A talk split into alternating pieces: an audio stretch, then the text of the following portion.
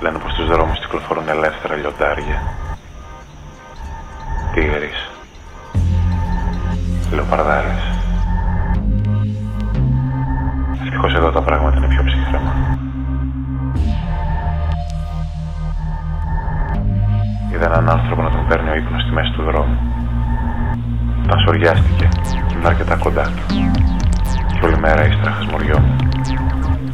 Ήμουν σίγουρος πως είχα κολλήσει κι εγώ. Ξέρεις πόσο ψυχαναγκαστικός γίνομαι ορισμένες φορές.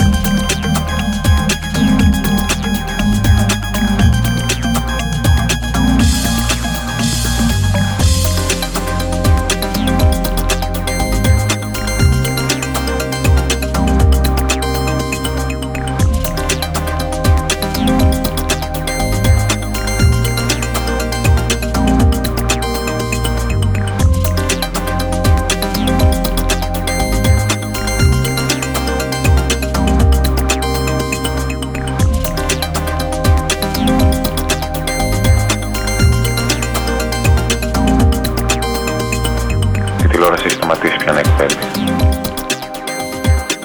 Σταμάτησε και τελευταίος παρουσιαστής ειδήσεων. Αποκοιμήθηκε την ώρα που μιλούσε. Γλίστρισε από την καρέκλα και πέσε με τη μόρη στο γραφείο μπροστά του. Άνοιξε η μύτη του. Ήταν από αυτούς τους πουλημένους που δεν συμπαθούσες. Δεν γελάγεις πολύ αν το έβλεπες.